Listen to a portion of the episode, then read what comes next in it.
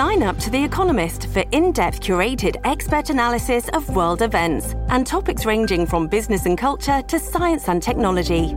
You'll get the weekly digital edition, online only articles, curated newsletters on politics, the markets, science, culture, and China, and full access to The Economist Podcast Plus. The Economist is independent journalism for independent thinking. Go to economist.com and get your first month free. Today on The Scott Thompson Show on AM 900 CHML. Great article in the Hamilton Spectator today. The changing face of Hamilton. Steve Buist penned, uh, penned this one. Uh, Where have all the kids gone? And of course, uh, this in regard to uh, some information released by the uh, Social Planning and Research Council of Hamilton. Uh, Hamilton has seen a, a, steep drop in the number of children in the area over the past couple of decades, despite a growth in population, which is odd. Closing of schools as well. To talk more about all of this, Sarah Mayo is with the Social Planning and Research Council, uh, Council of Hamilton and is on the air with us now. Hello, Sarah. How are you today? Good. How are you? I'm doing very well. You know, we hear so much about Hamilton's population and, and, and how we're, you know, starting a, a, a, on the upswing and all this sort of stuff. Are you surprised to see information like this? Yes, definitely. I mean, you're right that Hamilton's population is on the upswing. We've, we've been below provincial average for growth, um, for population growth for quite some time, and now we finally reached the provincial average. Um, but when we looked at it more deeply in terms of uh, where the population is growing and where it isn't, uh, we're not growing our number of children. How do you explain this? Well, our our primary uh, thesis uh, hypothesis is really about economic uncertainty and affordable housing. Mm. We know that um, Hamilton's housing has been increasing uh, among the highest in the entire country.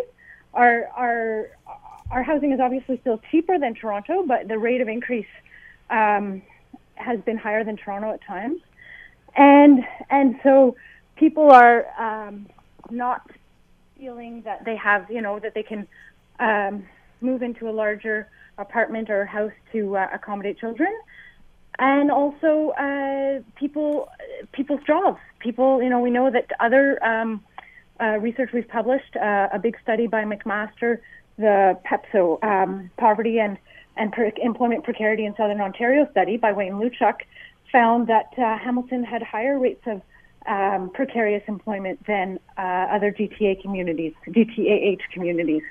Um, so, so you know, when you have a, a low wage, or, or, or even if uh, you may not have a low wage, but if your uh, schedule is so uh, uncertain that uh, you can't see sort of how you would arrange childcare around your schedule, that uh, that makes it more, much more difficult to have children. How do our uh, rates in regard to children compare to other Canadian cities?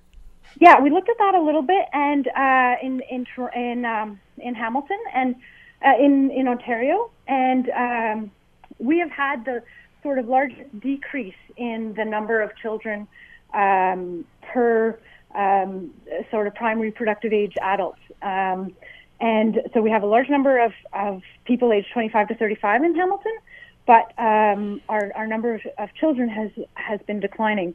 And, and, um, and so Toronto also has had declines. Um, so, but, but Hamilton's has been uh, higher. Uh, you talk about uh, the the number of millennials coming in and, and and the younger demographics and such. Isn't it just a matter of time before they start having kids? I mean, you know, the upswing of Hamilton is relatively young and relatively new. Uh, compared to these numbers, uh, do you think that uh, this will be vastly different, say five, ten years from now? Yeah, it's possible. I mean, certainly it is a trend across Canada that, that people are having children later. Um, and so Hamilton isn't unique in that way. But um, when people have children later, they often have fewer children. Mm-hmm. And so even if uh, it kind of gets corrected, um, um, we, we, I, I, it, it, won't be fully corrected um, just by sort of waiting. Um, and, and of course, in all this, you know, it's perfectly legitimate not to, it's a legitimate, independent decision people can make there's no judgment about whether or not people decide to have children or not, mm-hmm. um, or to, or to have them later. The question is, are those free decisions? Are people sort of wishing that they could have children, but feeling like economically they're they're just not stable enough? Um, and so, for a city that that that has a motto of being the best place to raise a child, are we creating the economic conditions where where people feel like they can they can raise children. Want to hear more? Download the podcast on iTunes or Google Play and listen to The Scott Thompson Show weekdays from noon to 3 on AM 900 CHML.